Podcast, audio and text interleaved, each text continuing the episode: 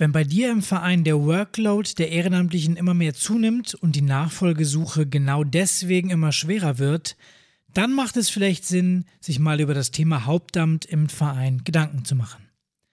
Unsere heutige Gesprächspartnerin hat sich auf den Weg gemacht, das Hauptamt im deutschen Sport voranzutreiben und Vereine bei der Einführung einer Stelle zu unterstützen.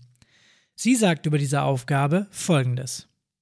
Meine Arbeit sehe ich jetzt gerade immer einfach darin, Vereine zu inspirieren und einfach zu motivieren, darüber mal nachzudenken und das Ganze sich einfach mal auf den Tisch zu legen und zu gucken, ob das nicht für einen sogar vielleicht passend sein könnte. Und das ist mir einfach wichtig, dass wir da gucken, ähm, für die, die es sein können und für die, die Lust dazu haben, ihnen auch irgendwie mitzugeben, es ist möglich. Wir sprechen also heute mal über das Thema Hauptamt und schauen auf die Vorteile einer hauptamtlichen Stelle für deinen Verein. Und auch eine mögliche Vorgehensweise bei der Schaffung einer solchen Stelle sowie die Finanzierungsfrage dürfen nicht fehlen. Los geht's, wie immer, nach dem Intro.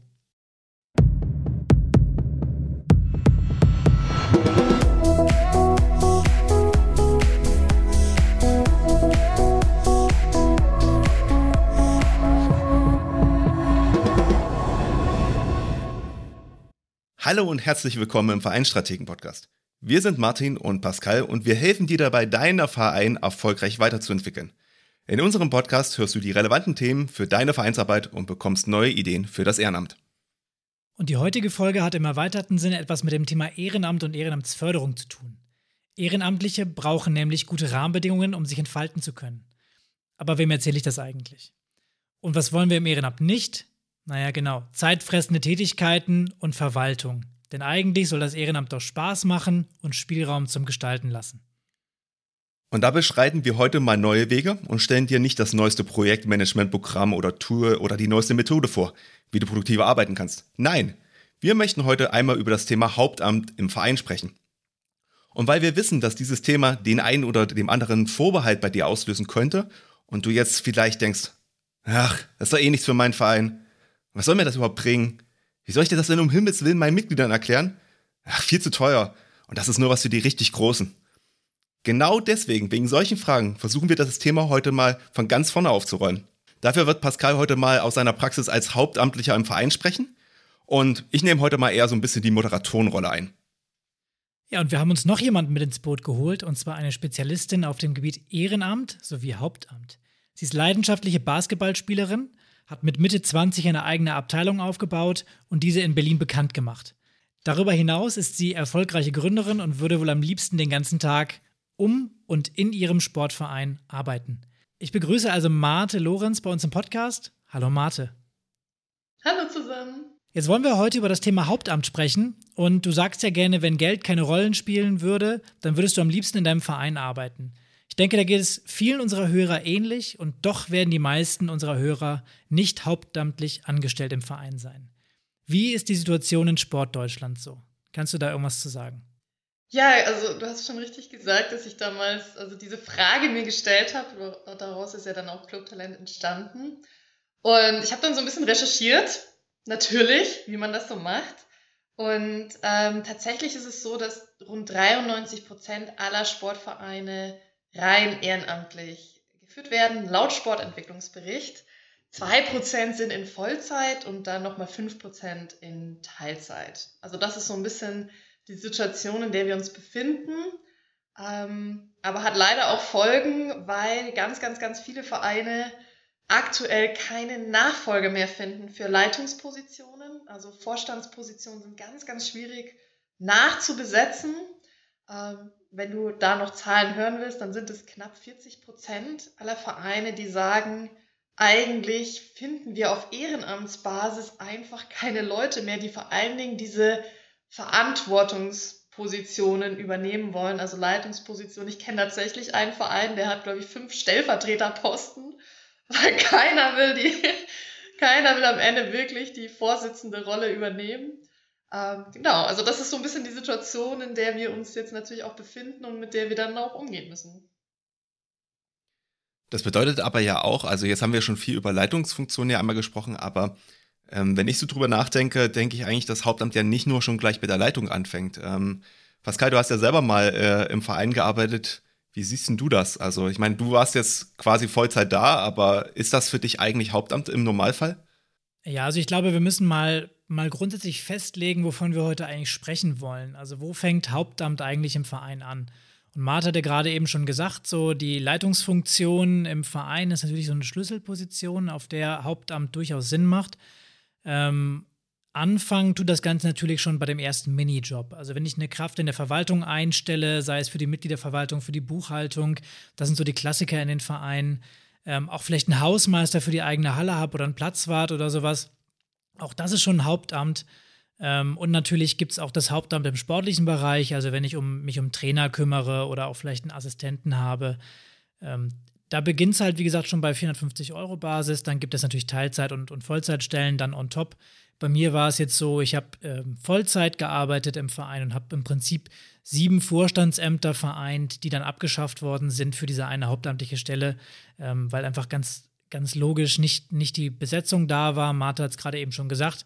Es waren fünf unbesetzte Posten äh, und zwei Leute, die aufgehört haben. Und das habe ich so ein bisschen vereint. Und dieses ganze, man hat einfach die Zeit als Hauptamtlicher auch für den Verein einzubringen. Man kann sich strategisch mit Themen beschäftigen und eben das Ehrenamt unterstützen sind wir ja quasi jetzt schon wieder bei dem, was Marte gerade schon gesagt hat, dass im Prinzip auch so ein bisschen dieses Führungsthema im Verein ja immer wieder eine Rolle dann scheinbar beim Hauptamt spielt. Da würde mich ja interessieren, was sind denn jetzt dann die Vorteile, also im Management für einen Verein, wenn man nicht jetzt Hauptamt habe? Also Hauptamt unterstützt auf jeden Fall das Ehrenamt und nimmt ähm, den Ehrenamtlichen die Arbeit aus dem Kreuz. Es sind viele Verwaltungsvorgänge, die eben genau das sind, so ein bisschen lästige Arbeit. Und die machen eben wenig Spaß und da hat man auch keine Lust drauf, muss man ehrlicherweise sagen. Also wenn man den Spaß im Ehrenamt sucht, ähm, dann ist es eben nicht, ich möchte mich zu Tode verwalten oder in irgendwelchen bürokratischen äh, Aufgaben drin hängen.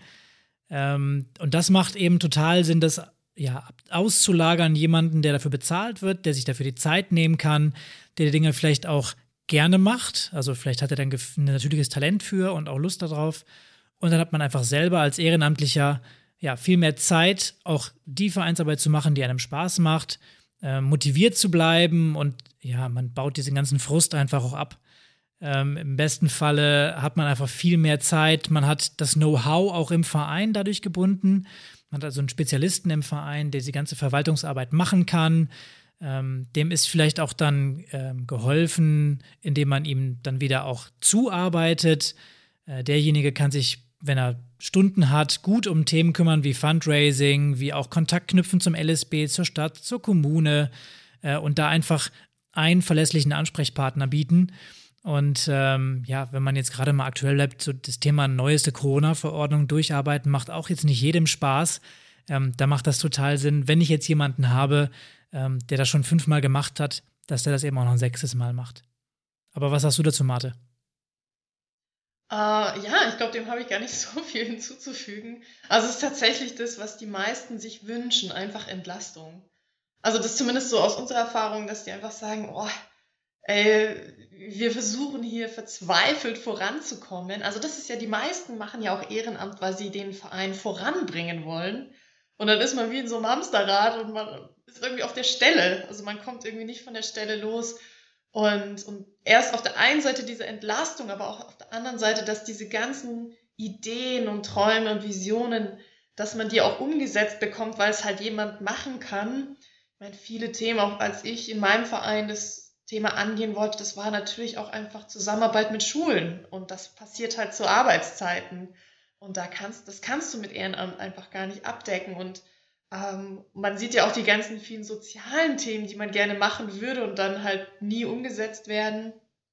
Und definitiv ist das ein Fall. Also, dass man sagt, diese, diese Themen, die, die sonst einfach in Schubladen verbleiben, dass man die einfach mal wirklich rausbekommt und ähm, dann natürlich entlastet, aber auch einfach, auch, dass man einfach mal endlich in die Organisationsentwicklung auch gehen kann und Strategie machen kann äh, was ja sonst sowieso immer liegen bleibt, weil man äh, im Sportbetrieb einfach gebunden ist. Das ist halt das, was jetzt sofort gemacht werden muss. Und ähm, das sind einfach so Themen, die, die fast nur das Hauptamt dann äh, machen und übernehmen kann, weil einfach dafür die Zeit da ist. Ich glaube, gleichzeitig darf man das Hauptamt aber auch nicht zu sehr glorifizieren. Ähm, Hauptamt und Ehrenamt in meiner Sichtweise arbeiten immer zusammen. Also das eine oder das andere es funktioniert auch nicht so gut, weil, wie gesagt, die Hauptamtlichen nehmen den Ehrenamtlichen so ein bisschen die Arbeit aus dem Kreuz und schaffen damit auch engagementfreundliche Rahmenbedingungen.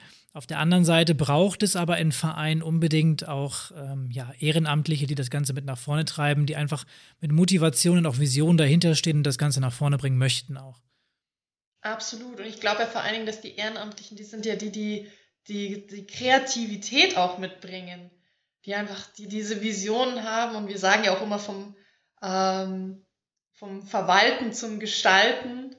Also, dass man dann einfach sagen kann, dann hat man nämlich endlich mal die Freiräume, um auch einfach mal kreativ zu werden. Ähm, und das ist ja die spannende und spaßige Arbeit, die dann, ähm, die dann gemacht werden kann. Also absolut. Äh, ich, ich bin ein ganz großer Freund von Balance. Und deswegen glaube ich auch einfach so eine Ausgeglichenheit aus Hauptamt und Ehrenamt, wo einfach alle Vorteile sozusagen zusammenkommen. Ähm, das ist aus meiner Sicht schon äh, ein idealer, ideale Vorstellung, sage ich mal. Was war denn die lästigste Arbeit für dich, die dir ein Hauptamtler aus dem Kreuz gehoben hat? Gute Frage. Also ich war ja beim MTV Stuttgart Abteilungsleiterin und der MTV Stuttgart ist ein Riesenverein da, da war natürlich das ganze Thema Mitgliederverwaltung zum Beispiel einfach, äh, das wurde dann von der Geschäftsstelle erledigt. Äh, da hatte man dann gar nichts mit zu tun. Äh, zum Beispiel, ich meine, in meinem jetzigen Verein gab es ja kein Hauptamt. Also deswegen ist ja dann letztendlich auch Clubtalent entstanden. Aber ähm, ich glaube vor allen Dingen diese Themen, ne, diese Verwaltungsthemen, dieses Abarbeiten, sage ich mal, das ist immer ganz gut, wenn man sowas dann abgeben kann, obwohl ich auch kein Fan davon bin, zu sagen, wir holen uns jetzt nur Hauptamtliche, damit die verwalten, weil natürlich braucht man auch gute Leute und, äh, und die bekommt man jetzt auch nicht unbedingt, indem man sagt, voll cool, komm her, du darfst hier abarbeiten. Äh, also da auch da wieder eine gesunde Mischung einfach zu finden, äh, dass die Leute natürlich Dinge abnehmen, aber jetzt auch nicht einfach nur der, die Go-To-Person sind, um äh, dass man dann die alles abladen kann. Also ich glaube, da eine gesunde Kommunikation zu finden und jeder trägt seinen Teil äh, auch zur Verwaltungsarbeit bei, äh, ist, glaube ich, wichtig.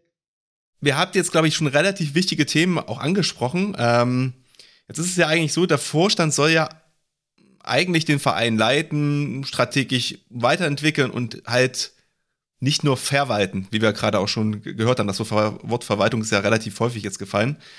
Ähm, Marte, jetzt an dich mal die Frage. Würdest du denn da zustimmen bei einer Aussage, die ich jetzt tätige?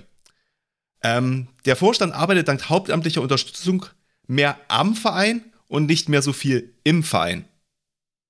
Ja, das würde ich unterstützen. Definitiv. Also das meine ich, das ist auch das, was ich vorher meinte, mit dass sie eher kreativ tätig werden dass sie auch mit dem Hauptamtlichen zusammen am Verein arbeiten, um eben die Systeme aufzubauen, die notwendig sind, dass der Verein eben nachhaltig wachsen kann. Jetzt mal aus meiner Perspektive, wenn du hast ja vor uns auch schon von dem Thema Vision und Mission gesprochen, dass quasi dafür ja auch ein bisschen der Vorstand dann äh, tätig ist. Wer ist denn dann derjenige, der das umsetzt? Ist das dann eine hauptamtliche Kraft oder ist das dann trotzdem der Vorstand, weil das ja quasi noch im Entstehungsprozess ist, so aus deiner Sicht oder deiner Erfahrung? Ähm, Mischung.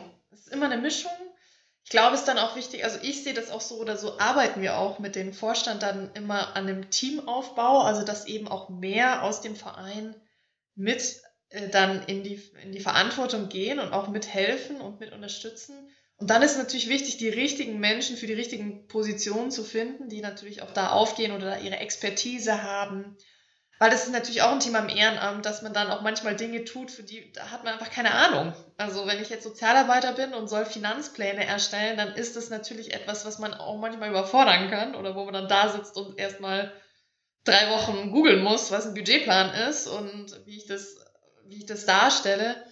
Und das ist dann schon die Aufgabe, auch die richtigen Personen dann einfach zu finden, die eben die richtigen Aufgaben dann auch machen, die dafür geeignet sind, die den Verein dann natürlich voranbringen was für die dann auch mehr Spaß macht. Und ich glaube, das ist immer eine gesunde Mischung. Vor allem, du wirst es ja nicht von Anfang an so haben. Das wird ja dann sich entwickeln. Und da einfach offen zu sein, anpassungsfähig zu sein, ähm, je nachdem, was dann kommt und was natürlich auch individuell im Verein möglich ist. Und da dann eben immer die Schritte dorthin zu gehen. Das ist, glaube ich, einfach wichtig. Jetzt hast du das Wort gerade schon angesprochen, Finanzen. Pascal, da würde ich jetzt gleich mal zu dir einmal überleiten wollen. Ähm, ich glaube, du hattest mal eine grobe Rechnung gemacht darüber, was mich eigentlich Hauptamt kostet. Möchtest du die einmal hier vorstellen? Ja gut, also Hauptamt kostet Geld, das ist, glaube ich, klar. Und Finanzierung ist gerade bei Vereinen immer so ein Thema. Ich habe jetzt vorhin gerade von der 450-Euro-Kraft gesprochen, wenn man die mal voll ausschöpft. Ich glaube, der äh, Satz steigt jetzt sowieso demnächst auf 520 Euro an, ist angedacht, aber bleiben wir bei, bei äh, 450 Euro. Dann bin ich ja damit nicht ganz durch. Als Arbeitgeber habe ich ja auch noch Sozialabgaben, die dazugehören. Also bin ich bei Arbeitgeber brutto 600 Euro im Monat, also 700, äh, 7200 Euro im Jahr. Das ist für einen kleinen Verein nicht wenig, aber auch nicht unmöglich, kann man schon sagen. Also wenn man das mal runterbricht auf die Mitglieder, bei einem Verein jetzt, keine Ahnung, 300 Mitglieder, sind es äh, 2 Euro im Monat mehr, wenn man jetzt rein aus den Beiträgen das rechnet. Und wenn wir von 800 Mitgliedern sprechen, sind es schon nur noch 75 Cent mehr pro Monat. Und genauso rechnet man das eben dann auch hoch für eine halbe oder eine volle Stelle. Und da sieht man, glaube ich, auch nochmal die Möglichkeiten, wenn man rein über Beiträge kommt, das eben äh, zu finanzieren. Es gibt natürlich auch noch ganz andere Möglichkeiten und ich denke, da kann Martin noch was zu sagen. Ja, genau. Also wir, rechnen, also wir setzen bei der Finanzierung tatsächlich sehr stark auch auf Mitglieder. Also auf der einen Seite natürlich, dass der Verein Mitglieder gewinnt. Also es soll ja nicht immer nur aus, der Verein soll ja wachsen, also soll nicht bestehen bleiben. Aber natürlich auch, dass jedes Mitglied seinen Beitrag leistet, weil ich sage auch immer, es geht auch darum, dass jeder Verantwortung übernimmt und es ist entweder Zeit oder Geld. Und die Last soll eigentlich nicht, also die Last der Finanzierung soll auch nicht nur auf den wenigen Ehrenamtlichen lasten, sondern eben auch, dass jeder seinen Beitrag dazu leistet. Und wir haben ja, glaube ich, im Schnitt acht Euro, glaube ich, für Erwachsene äh, als äh, Mitgliedsbeitrag und das ist natürlich viel mehr möglich also allein das Teilhabepaket vom Bund sind ja schon 15 Euro im Monat. Wenn man sich jetzt anschaut, was natürlich Fitnessstudios, Urban Sports Club und andere Themen kosten, das ist eine Riesenspanne. Das muss natürlich nicht an kommerzielle Angebote rankommen, aber man kann da definitiv auch noch mehr die Mitglieder ins Boot holen und die wollen das auch. Also die wollen häufig bessere Qualität. Die wünschen sich, dass ihre Kinder richtig ähm, betreut werden, dass die Trainer qualifiziert werden. Im besten Fall können die dann auch noch, äh, werden die vielleicht abgeholt oder man kann die einfach, man macht doch mehr außerhalb des Sports, das natürlich organisiert und koordiniert werden muss. Also das wünschen sich ja auch viele, dass da in Sportvereinen viel passiert für die Kinder und dann sind die auch bereit, dafür mehr zu bezahlen. Und ich sage dazu auch immer, ermäßigte Beiträge bleiben ja erhalten. Also das ist ja das Tolle an Sportvereinen, dass sie normalerweise eine Beitragsstruktur haben, wo du halt äh, für natürlich die Leute, die sich in Ausbildung befinden, für Rentner oder auch natürlich Menschen, die jetzt sich nicht gerade in den besten Arbeitsverhältnissen befinden, ähm, du da natürlich auch kleinere Beiträge äh, einnehmen kannst, aber für alle anderen, die wirklich gute Jobs haben, die ihr Einfamilienhaus haben, klar, die sollen natürlich auch ihren Beitrag leisten und die können das auch und die wollen das auch. Deswegen setzen wir da schon sehr stark auf Mitglieder, haben natürlich, aber im besten Fall ist es aber ein Mix aus ganz verschiedenen Finanzierungssträngen. Aber ich glaube, Pascal, du wolltest dazu was sagen. Ja, genau. Gleichzeitig so ein bisschen immer so ein psychologisches Ding. Also Sportvereine sind irgendwie per se immer spottgünstig oder unverschämt günstig und das muss irgendwie so sein. Ich weiß nicht, warum es so ist. Also ich bin ja auch ein Freund dafür zu sagen, ein Beitrag für einen Verein muss angemessen der Leistung sein. Und vielfach ähm, ja, verkaufen sich da Vereine unter Wert. Gleichzeitig habe ich in, in meinem Verein auch in leitender Funktion schon äh, zwei oder dreimal eine Beitragserhöhung mitgemacht und ich sage euch, das ist kein Spaß. Da gibt es dann echt Leute, die versuchen, um jeden Cent zu feilschen, ähm, obwohl sie es wahrscheinlich gar nicht nötig haben. Aber eben diese, diese psychologische, diese psychologische Barriere, die ist da immer schwierig. Ähm, ja, das, ja. das tut manchmal weh, aber wie gesagt, ich glaube nicht, dass Vereine sich da unter Wert verkaufen müssen und deswegen sehe ich es ähnlich wie du. Wir müssen nicht unbedingt an die Fitnessstudios rankommen, aber einen angemessenen Beitrag finden für unsere Leistungen, weil wir leisten extrem viel in den deutschen Vereinen. Dazu hätte ich jetzt auch nochmal eine Anmerkung. Das ist, glaube ich, einmal natürlich die deutsche Mentalität und wahrscheinlich müsste man es dann so machen wie in einer guten äh, Gehaltsrunde dass man einfach mit einem hohen Angebot reinsteigt und dann sagt, okay, man will sich in der Mitte treffen, so mal als kleinen Insider-Tipp. Vielleicht funktioniert das bei der Mitgliederversammlung ganz gut. Was ich aber noch anmerken möchte, was wir jetzt noch gar nicht erwähnt haben bei dem Thema, ähm, weil wir auch über das Thema ja Finanzierung gesprochen haben, wir müssen natürlich auch bedenken, wenn ihr dann quasi Hauptamtler bei euch im Verein habt, haben ja auch die Ehrenamtlichen gegebenenfalls mehr Kapazitäten, sich um Dinge zu kümmern, die ihnen wirklich Spaß machen. Vielleicht ist das auch unter anderem Sponsorenwerbung. Und gegebenenfalls müsst ihr gar nicht alles immer über die Mitgliedsbeiträge am Ende finanzieren, weil durch die mehr Kapazitäten, die ihr gewinnt, auch andere Möglichkeiten habt, nochmal Einnahmen zu generieren. Das dürft ihr halt auch nicht vergessen. Da hake ich gerne ein. Also bestes Beispiel eigentlich, als ich angefangen habe im, im hauptamtlichen Job, da habe ich schon so ein paar kritische Stimmen auch gehört, von wegen, warum kriegt er da jetzt Geld für und was macht er eigentlich den ganzen Tag? Ähm, und als ich dann die, die ersten drei, vier Monate da war und ich glaube 25.000 oder 50.000 Euro Fördermittel schon reingeholt hatte, allein durch irgendwelche Baumaßnahmen oder so, ja, also bisschen übertrieben vielleicht, aber in die Richtung geht's. Ähm, dann haben die Leute schon gemerkt, okay, der, der beschäftigt sich mit dem Thema, der weiß, wo man auch Mittel herkriegt, die wir sonst nicht geholt hätten, weil wir eben ehrenamtlich da gar nicht die Zeit zu hatten. Und ich glaube, das ist auch nochmal so ein, so ein Mehrwert. Also Hauptamt rechnet sich selten so eins zu eins aber über Umwege, indem man eben diesen Verein weiter voranbringt. Das ist so, wie gesagt, meine persönliche Erfahrung dazu. Ja, ich glaube, da kann ich auch was. Das, also, das, wie gesagt, der Mix ist einfach super wichtig und dann einfach, also wir setzen ja auch viel auf Crowdfunding zum Beispiel, also auch Spenden, Fundraising-Kampagnen, Fördergelder, Sponsoren finden. Das wird dann alles natürlich auch ein bisschen einfacher, weil es alles professioneller wird. Man hat dann mehr Chancen die Wahrscheinlichkeiten steigen einfach auch, dass man auch in der Außenwelt von, von Externen dann auch ähm, besser angesehen wird. Das Wachstum wird wahrgenommen, die Aufbruchstimmung wird wahrgenommen. Dann sind Leute auch mehr bereit zu investieren. Also das ist definitiv auch eine Erfahrung, die wir mit den Vereinen gemacht haben. Äh, viel läuft da auch über Fördergelder, Sponsoren. Und das am, am Ende ist es immer die Mischung aus allem, aus all diesen Kanälen, die dann zusammenkommen und dann werden eben auch diese größeren Summen halt auch mal eben gestemmt, die man, von denen man vorher noch nicht die Vorstellungskraft hatte, dass man in solchen Größenordnungen vielleicht sogar einen Haushalt aufstellen kann, aber es ist schon definitiv möglich. Jetzt haben wir ja in Teilen auch schon ein bisschen darüber gesprochen gehabt, über das Thema Kommunikation. Also wie zum Beispiel erkläre ich Mitgliedern, ähm, dass wir jetzt eine Beitragserhöhung machen wollen.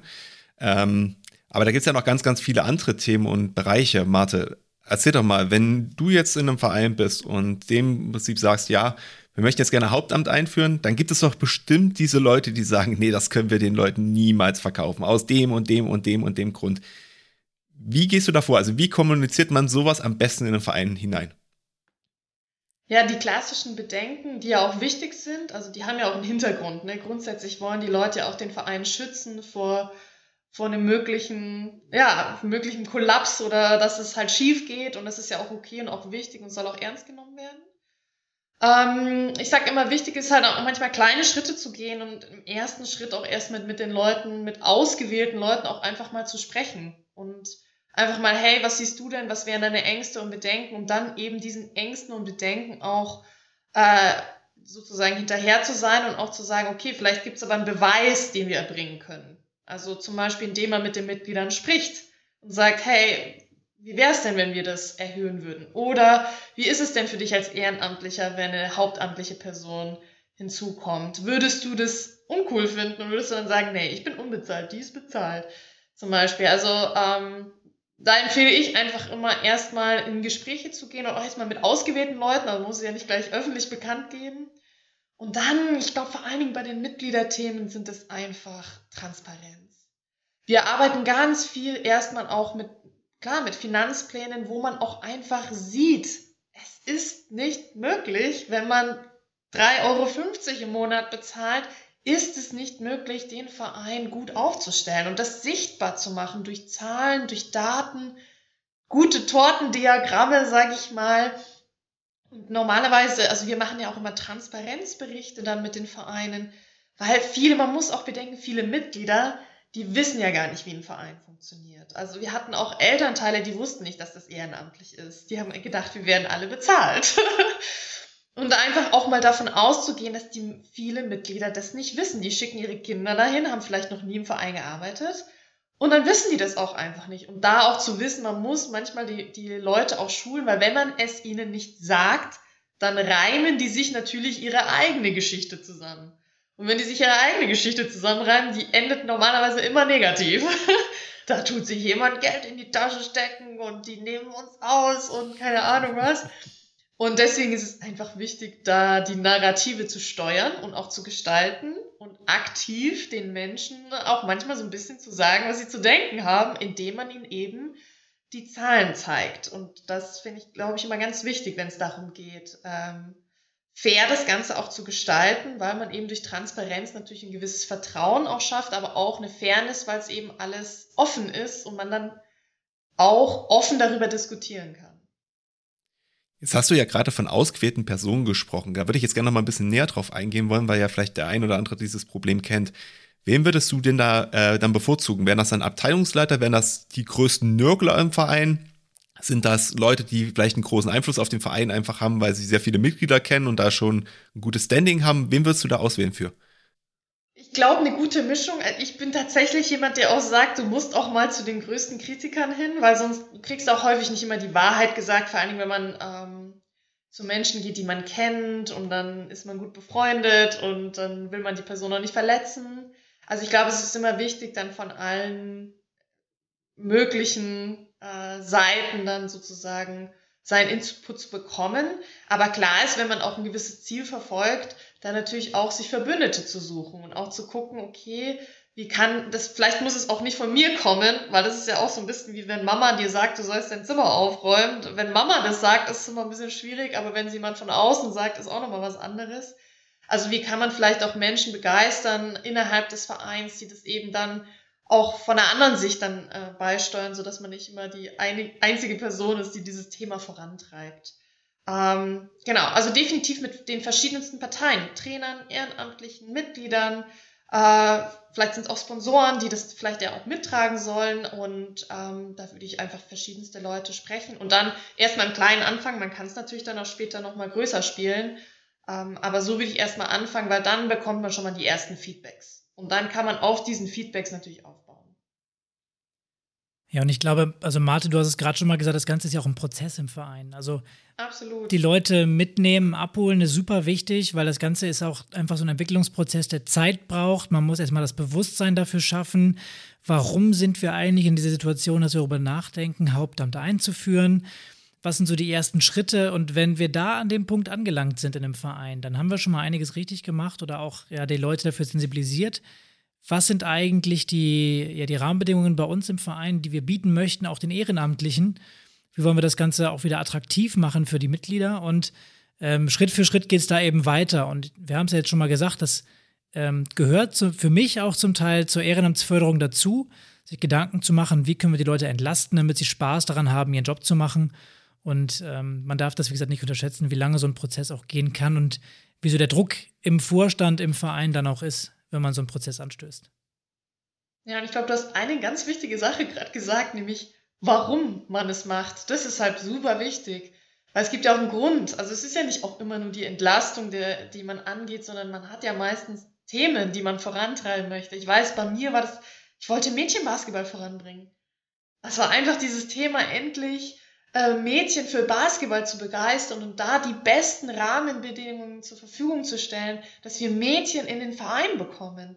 Das war mir wichtig und ich glaube, dass solche Themen, vor allen Dingen, wenn wir jetzt an, an die vielen gesellschaftlichen Themen denken, ne, Gleichberechtigung, Bewegungsmangel, bei Kindern vor allen Dingen, jetzt nach Corona, dann das Thema Nachhaltigkeit, diese Themen, das ist ja meistens das, was dann liegen bleibt. Und wenn man dann sagt, hey, wir wollen genau diese Themen angehen, und das ist ja auch das, was den Menschen wichtig ist, und wenn man wirklich dieses Warum, also es gibt ja auch dieses tolle Buch von Simon Sinek, Start with Why, also dieses Warum in den Vordergrund zu stellen, ich, also super selten sagen die Leute, also ne, also Mädchen jetzt Basketball spielen, finde ich aber recht, echt scheiße. Also ich finde, wir sollten sowas nicht finanzieren. Also das, das ist ja auch nicht das, was die Menschen dann machen, sondern sie dafür zu begeistern und das in den Vordergrund zu stellen. Eigentlich, warum machen wir es? Ähm, und ja, das ist, glaube ich, eines der Hauptthemen, wenn es vor allem um die Kommunikation geht. Dann hätte ich jetzt mal noch eine, eine praktische Frage. Ich versetze euch jetzt mal in die Situation. Also Pascal kennt sie ja quasi schon so ein bisschen. Äh, Mathe, du kennst sie aus anderer Perspektive. Ähm, angenommen, ihr würdet im Präsidium sitzen. So. Und ihr hättet jetzt ein bisschen Geld zur Verfügung. Ich sage jetzt mal nicht den Betrag, damit ihr im Prinzip das euch frei überlegen könnt. Was wäre denn die erste hauptamtliche Stelle, die ihr besetzen würdet persönlich im Verein? Wie groß ist der Verein? Ähm, na, sag mal mal, der Verein hat 300 Mitglieder und der Verein hat 800 Mitglieder. Also beide Varianten. Okay. Also ich kann, ich kann, ja, ich kann ja sagen, was ich bei uns zuerst besetzt hätte. Und das wäre das Thema Schul-AG-Aufbau. Also ich bin jetzt natürlich im Basketballverein. Äh, also, und da ist einfach, dass wir in die Schulen gehen können und die Kinder in den Verein holen können. Das war so echt das, wo ich gesagt habe, da möchte ich jemanden haben. Und wir hatten ja 100 Mitglieder und da konnte einfach keiner zu Arbeitszeiten. Und das, das war das Erste, wo ich dran, dran gedacht habe, tatsächlich. Und als zweites, gut, ich sehe natürlich immer, wenn ich Vereine sehe, ich sehe immer das Thema Nachhaltigkeit und da manchmal, da kann ich nur die Hände über den Kopf zusammenschlagen, wenn du einfach nur denkst, diese eine Person, die den kompletten Laden schmeißt, wenn die mal weg ist, was ist dann? Und ich glaube, ich würde tatsächlich, also vor allen Dingen bei den 800 Mitgliedern, da würde ich schon da würde ich schon in die Geschäftsführung investieren, tatsächlich. Weil die Geschäftsführung und ganz nicht ins Training, weil die Geschäftsführung die Rahmenbedingungen schaffen kann, damit du auch zusätzlich noch dir einen hauptamtlichen Trainer also, oder eine Trainerin äh, ins Boot holen kannst. Andersrum geht es aber selten. Also der hauptberufliche Trainer schafft selten die Strukturen und die strategischen Möglichkeiten, dass du dann in die andere Richtung gehen kannst. Ich glaube, so würde ich investieren. Pascal? Bei mir sieht es ähnlich aus. Ich ähm, habe sogar noch ein, ein, äh, Praxisbeispiel, weil es mich in diesem Sommer gerade betroffen hat, selber. Ähm, ich gehe aber mal erstmal auf den 300-Mitgliederverein ein. Und zwar würde ich da äh, gucken, dass ich jemanden finde, der die, die Mitgliederverwaltung macht, vielleicht die Buchhaltung macht oder sowas. Ja, dass ich diese einfachen Sachen aus dem Kreuz kriege wenn es Richtung 800 Mitglieder geht, ähm, dann genau was Marte eben gesagt hat, schauen, dass ich auch eine leitende Funktion vielleicht finde, jemanden, der sich um Sponsoren, Kontakte, um Fundraising kümmern kann oder auch äh, Fördermittelakquise, der Kontakt halten kann auch. Also da geht es ja dann schon vielleicht auf die Richtung, dass man schon vielleicht sogar eine 20-Stunden-Stelle füllen kann. Ähm, also für mich auch ganz klar diese, diese leitende, verwaltende, gestaltende Stelle äh, im Vordergrund ähm, vielleicht mit der einzigen Ausnahme, wenn ich ein Verein wäre mit der eigenen Halle, dann wäre sowas wie ein Hausmeister und Hallenwart extrem wichtig vielleicht, weil ansonsten da großes Chaos passieren kann oder wenn man einen eigenen Platz hat, je nachdem, muss man mal schauen. Ähm, lustigerweise war ich jetzt im Sommer gerade in der Position, selber noch jemanden einzustellen. War dann zwar nicht die erste hauptamtliche Stelle, sondern die zweite hauptamtliche Stelle. Oder, nee, stimmt auch nicht so. Eigentlich war es die vierte, aber wenn man die, wenn man mal so ab 20 Stunden aufwärts nimmt bei uns im Großsportverein, ähm, ich also als, als Vollzeit-Geschäftsführer ähm, schon im Verein, noch zwei äh, Midi-Jobber dabei. Und ähm, wir haben überlegt, was können wir eigentlich noch machen? Und da greife ich jetzt mal Martes Part auf. Wir haben so eine Hybridstelle geschaffen. Also wir haben jemanden eingestellt, der ähm, sowohl im Verwaltungstrakt, äh, nenne ich es jetzt mal, bei uns arbeitet, als auch selber Kurse gibt. Bei uns war das halt mit dem Schwerpunkt Gesundheitssport dann. Ähm, jemand, der die Lizenzen mitbrachte, ähm, Herzsport zu machen, Wassergymnastik zu machen und sowas zu machen, ja. Gleichzeitig aber auch diesen, ja, doch schon enormen Verwaltungsaufwand, der hinter diesen äh, zertifizierten Abrechnungskursen mit den Krankenkassen steht, zu bewältigen ähm, und sich damit dann tatsächlich auch selber finanziert hat, äh, wenn man eine gewisse kritische Masse erreicht hat. Und ähm, ich finde, das ist auch eine, eine super spannende Sache. Also jemanden zu finden, der sich über solche Kursgebühren relativ sicheres Geld eigentlich durch die Krankenkassen, wenn man es gut macht und gut aufzieht, eben selber finanziert. Ähm, und dann habe ich auch nicht diesen Erklärungsbedarf gegenüber den Mitgliedern. Ja, ich kann dazu noch äh, ergänzen, dass ich tatsächlich ganz viel mit Freundinnen auch gesprochen habe, die so Übungsleiter, pauschale Trainerin und ich habe mal gefragt, ja, würdest du das eigentlich auch Vollzeit machen? Also, weil die es auch alle lieben, ne? die finden es erfüllt, mit den Kindern zu arbeiten. Und bei ganz vielen kam zurück, sie würden es nicht nur machen wollen. Sie würden gern so eine Mischung aus ein bisschen am Laptop da und ein bisschen auch äh, sozusagen strategisch arbeiten und äh, auch, sage ich, Verwaltung hört sich irgendwie immer so blöd an. Also einfach da äh, auch das mit Gestalten im Hintergrund, äh, aber eben auch auf dem Platz zu sein und diese Mischung halt zu haben aus, ich bin draußen, ich bin auf dem Feld aber ich bin eben auch vom Laptop und ich habe auch natürlich die Möglichkeiten, da im Management, im Projektmanagement mit tätig zu sein. Also das war so ein bisschen die, das, was mir rückgespielt wurde, auch von den Leuten, ähm, als ich da natürlich mich so ein bisschen umgefragt habe, äh, wie viele Leute würden es eigentlich machen und was würden sie machen wollen, wurde mir das viel, häufig zurückgespielt sogar. Finde ich sehr spannend. Also kann ich mir, glaube ich, aber auch grob vorstellen, warum das so ist. Also zumindest, ich gehe jetzt mal von mir selber aus. Es ist halt einfach spannender, wenn man halt eine relativ abwechslungsreiche Tätigkeit hat, vor allem auch, wo man sich bei der einen Tätigkeit bewegen kann, bei der anderen Tätigkeit deutlich mehr denken muss. Ich glaube, das liegt oder liegt den meisten Menschen so eine Arbeit. Also, und ich glaube, da träumen auch viele von. Deswegen ist das eigentlich im Sport auch eine super Möglichkeit, das gegebenenfalls umzusetzen. Also versucht das ruhig mal bei euch im Verein oder fragt mal Leute, ob es da vielleicht auch Interesse gibt. Ähm, ich werde aber trotzdem nochmal auf einen Punkt zurückgehen wollen, und zwar nämlich das, was vor uns Mathe gesagt hat. Du hast ja gesagt, dass du im Kleinsportverein bei dir damals erstmal eine AG, oder nicht eine AG, oder sagen wir mal Schul-AG aufgemacht hättest. Äh, und dafür jemanden hättest hauptamtlich haben wollen. Wir haben ja auch ganz viel über das Thema Nachhaltigkeit jetzt gesprochen gehabt. Wäre das denn jetzt aus deiner Sicht nachhaltig gewesen, zum Beispiel, weil du dir erhofft hättest, dass du mehr junge äh, Mädchen quasi zum ähm, Frauenbasketball bekommst? Oder wäre das eher so eine soziale Komponente, Komponente gewesen, weil du sagst, naja, ich möchte gerne das für die Außenwirkung haben? Oder vielleicht sagst du einfach, es war einfach nur intrinsisch, weil du es einfach gut fandest und cool fandest? Ich glaube, da kommt halt viel zusammen, weil wenn du natürlich Mitglieder gewinnst, hast du natürlich auch gleichzeitig die Finanzierung. Äh, die durch die Mitglieder dann reinkommt und womit die Person sozusagen den Minijob in dem Fall beispielsweise ähm, oder den Teilzeitjob dann auch refinanzieren kann und auch manchmal aus Motivationssicht. Also es ist natürlich auch cool, wenn man wächst. Also wenn man mehr Mitglieder hat und man sieht auch die Früchte seiner Arbeit, ähm, nicht nur als, als hauptamtlicher Person, äh, sondern auch ähm, sondern auch für die Mitglieder und auch für die anderen, ne? weil es macht einfach Spaß, wenn man wächst und wenn man fortschreitet und wenn mehr Leute in den Verein kommen. Ähm, genau, also deswegen hätte ich das da so eingesetzt äh, und ich glaube, das ist halt die Mischung so. Auf der einen Seite hat man dieses Soziale, die Kinder kommen in den Verein, man bewegt sich, man hat auch ein Angebot, das man in den Schulen anbieten kann, also auch Sportbetrieb innerhalb der Schule, ähm, hat die Mitgliedergewinnung, hat dadurch die Finanzen, hat aber auch diesen Auftrieb, diese Aufbruchstimmung, die dann entsteht glaube, deswegen hätte ich das so gemacht.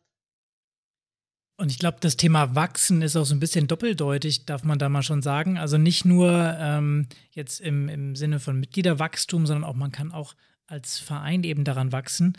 Und ähm, Wachstum im Persönlichen natürlich auch. Jetzt den Bogen wieder zur Frage davor gespannt. Äh, auch ein FSJ ist natürlich eine Form des Hauptamtes im Verein. Also auch da ist es quasi staatlich subventioniert, kann man, weiß ich gar nicht genau so sagen, aber es ist auf jeden Fall eine, eine günstige Form, sage ich mal, auch sich einen Hauptamtlichen zu holen, der eben sowas wie Schul-AGs machen kann. Und ähm, ja, auch das durchaus lohnenswert und es bietet eben einem jungen Menschen, der engagiert ist, eine, eine Perspektive, auch im Verein Verantwortung zu übernehmen und sich auszuprobieren. Und ich glaube, Martin, du hast auch schon mal ein Episode gemacht. Berichte doch mal ein bisschen. Ja, ne, ich, bei mir war es sicherlich ein bisschen spezieller, weil ich ja nun im Profifußballverein war, wenn ich auch im, im Jugendbereich da tätig war. Ähm, aber ich habe dann ganz viel Verwaltungstätigkeit auch kennengelernt, was eigentlich für ein FSJ eher ungewöhnlich ist, aber gleichzeitig halt auch einen Trainerschein gemacht. Äh, das erste Mal mit der Mannschaft auf dem Platz gestanden quasi und dann halt auch einer fußballerisch natürlich relativ guten Mannschaft, das muss man auch sagen. Das war schon sehr angenehm, solche Jungs mal zu trainieren, die teilweise mehr am Ball konnten als du schon in ihren jungen Jahren. Ähm, ja, also das äh, war auf jeden Fall hervorragend und, und super. Und bei mir war es ja dann halt auch so. Ich meine, das war für mich der Einstieg. Ich bin hingegangen, habe mir das angeguckt, ob mir das gefällt und habe mich danach für äh, entschieden, dass ich das studieren möchte und dann später in dem Bereich auch arbeiten möchte. Und deswegen ist das eigentlich eine super Möglichkeit, auch jemanden langfristig zu binden, weil du musst natürlich als Verein auch denken, okay, wenn der jetzt quasi bei uns einen FSJ macht, dann hast du den, der ist quasi gebunden. Was ist der nächste Schritt? Der wird wahrscheinlich studieren. Was ist der nächste Schritt? Der braucht Geld. Ey, nimm ihn doch einfach. Du hast ihn quasi ein Jahr eingearbeitet Kannst du danach als Trainer nochmal einsetzen, wenn du den Trainerschein schon gegeben hast. Der freut sich, dass er ein bisschen Geld für sein Studium bekommt und muss nicht als Pizzalieferant irgendwo arbeiten. Das ist auch eine Win-Win-Situation. Also überlegt euch das ruhig. FSJ ist immer super. Müssten wir vielleicht auch mal eine eigene Episode nochmal zu machen, wenn ich gerade so drüber nachdenke. Ähm, ich möchte aber trotzdem, weil wir jetzt gerade schon so darüber reden, über ähm, ja, wie man Leute quasi langfristig auch binden kann und wie man, ähm, also wie man Expertise quasi in den Verein reinholt. Was ist denn jetzt eigentlich besser? Jemand, der quasi, ähm, sage ich mal, alles von der Pike auf gelernt hat im Verein, so ähm, ein Praxismensch, oder ist vielleicht so jemand, der äh, Sportmanagement studiert hat oder BWL studiert hat und diesen ganzen Verwaltungsaspekt vielleicht noch mehr kann, vielleicht sogar aus der Wirtschaft kommt, sogar besser für den Verein? Marte, jetzt bin ich mal gespannt, was du antwortest. Ich glaube, da gibt es keinen besser oder schlechter, sondern da gibt es einfach nur, was ist für die Situation des Vereins jetzt gerade so passend. Also ist ja auch, hast du die Person innerhalb des Vereins zum Beispiel vorhanden, die das jetzt übernehmen könnte oder ist es gar nicht da oder ist es jemand von außen, der dann, vielleicht musst du dann jemanden von außen holen, weil es innen, von innen heraus jetzt niemanden gibt. Ähm, ich glaube, alles hat Vor- und Nachteile. Und da einfach als Vorstand oder auch wenn man da in dieser Entscheidungsposition ist, einfach zu entscheiden, ähm, ja, welche Vor- und Nachteile hat es und welche Nachteile will ich vielleicht auch leben. Also mit welchen Nachteilen will ich leben. Übrigens auch immer eine gute, immer wenn ich sage Entscheidungsfindung fürs Hauptamt, immer vor- und Nachteile und vor allen Dingen die Nachteile auf beiden Seiten sehen und dann zu gucken, mit welchen Nachteilen will ich leben. Ähm, und das einfach so, ähm, da die Entscheidung so zu treffen. Grundsätzlich glaube ich, also es ist kein Hexenwerk, man kann alles lernen und ich glaube, solange man lernwillig ist, bereit ist, sich die Hilfe von außen zu holen, ich meine, deswegen machen wir auch ein Coaching-Programm, deswegen gibt es ganz viele Weiterbildungsangebote von den Verbänden, ähm, wenn man bereitwillig ist, sich das anzueignen, kann man super gut und durchaus im Verein eine Managementstelle sehr, sehr, sehr gut machen. Also man muss jetzt kein BWL-Student sein oder ausgebildeter, erfahrener Manager oder äh, Sportmanager. Man kann es aber. Und das ist natürlich auch die andere Seite. Ähm, da gibt es super viel. Ich weiß, Merle, die bei uns im Team ist, die sagt das auch immer natürlich bringt jemand von außen auch immer einen frischen Wind. Ne? Der ist eben nicht, hat nicht seine, sage ich mal, zehn Jahre ähm, Befindlichkeiten vielleicht auch mit den Menschen im Verein, sondern bringt frischen Wind, hat eine, also eine Sicht von außen, ähm, kann Dinge auch neu angehen. Und das ist natürlich auch, hat super viele Vorteile. Also ich glaube, da gibt es kein richtig oder falsch, sondern eher was wünscht man sich auch als Verein, was ist vorhanden und, und darauf basieren dann zu sagen, ja, okay. Ähm, aber wie gesagt, es gibt ja super viele Sportmanagement-Studenten, es gibt super viele junge Leute, die Bock haben, in Vereinen zu arbeiten. Also das sollte man auf jeden Fall nicht außer Acht lassen, dass es da einfach wirklich, wirklich viele Menschen gibt, die auch bereit sind zu investieren und die Lust haben, Vereine wirklich voranzubringen. Und da wirklich zu sagen, ich gucke mich da auch mal um, definitiv. Auch hier kann man, glaube ich, wieder sagen, die Mischung macht es am Ende. Also ich glaube, man braucht einfach externe äh, Leute ab und zu auch mal, die mal quasi einen frischen Blick reinwerfen. Aber natürlich musst du auch, sag ich mal, wie nennt man das, den Steigeruch haben, um so ein bisschen zu wissen, wie der Verein tickt und ähm, wie, wie man mit gewissen Leuten vielleicht auch umgehen muss. Ähm, auch hier vielleicht nochmal ein kleiner Tipp, was man sich auch überlegen kann, ist mir gerade spontan eingefallen. Äh, eine coole Möglichkeit ist auch, wenn man sich überlegt, ob man vielleicht einen dualen Studenten sich reinholen möchte. Da hat man quasi so ein bisschen beides. Da wird man, entwickelt man im Prinzip seine eigenen Leute fort und das ist nicht ganz so teuer für den Studenten, aber halt trotzdem einen Vorteil. Also könnt ihr vielleicht auch mal darüber nachdenken. Ich gucke gerade so ein bisschen auf Uhr. Wir müssen dann langsam auch mal zum Ende kommen, sonst äh, wird dann halt der Podcast am Ende überlänger heute. Ähm, aber eine Sache würde mich mal noch ganz dringend interessieren. Ähm, und zwar jetzt haben wir über die ganzen Vorteile vom Hauptamt gesprochen, äh, was es alles bewirken kann. Ich stelle jetzt mal die Gegenfrage. Wann macht denn Hauptamt aus eurer Sicht keinen Sinn? Da würde ich mal sagen, Pascal, fang du mal an.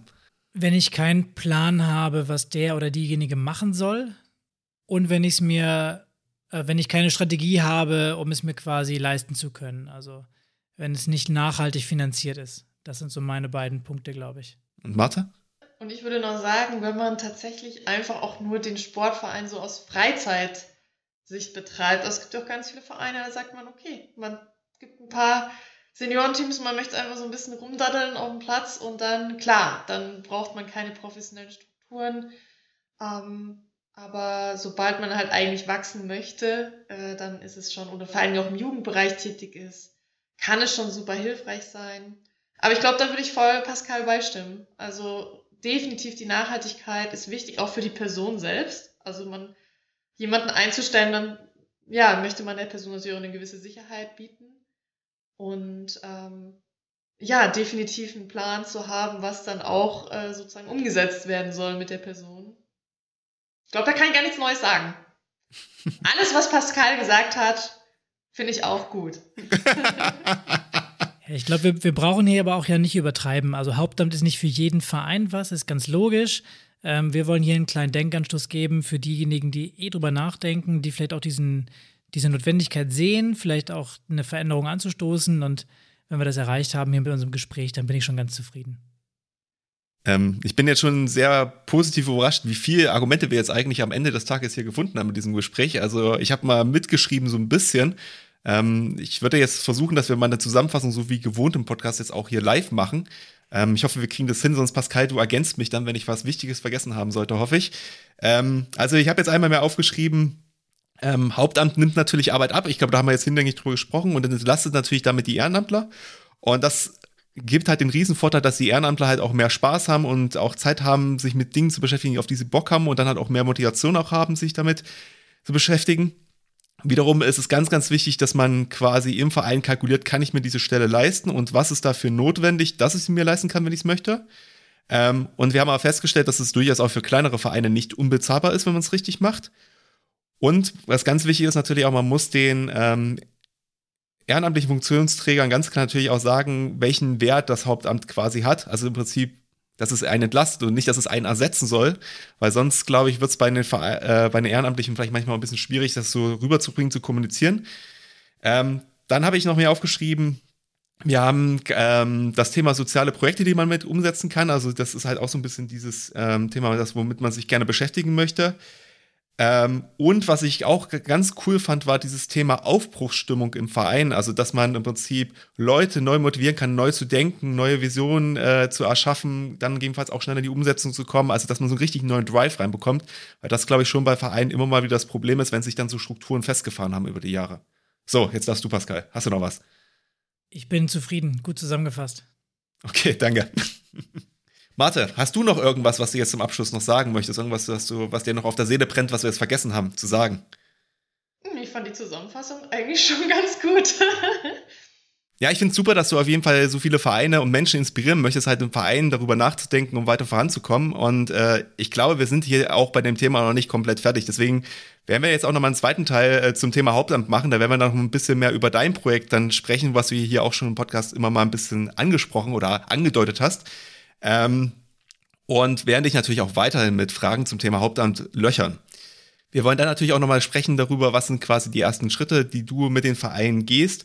Ähm, und falls du jetzt neugierig geworden bist ähm, und eine hauptamtliche Stelle vielleicht in deinem Verein dir vorstellen kannst, dann solltest du auf jeden Fall in diese Folge dann reinhören.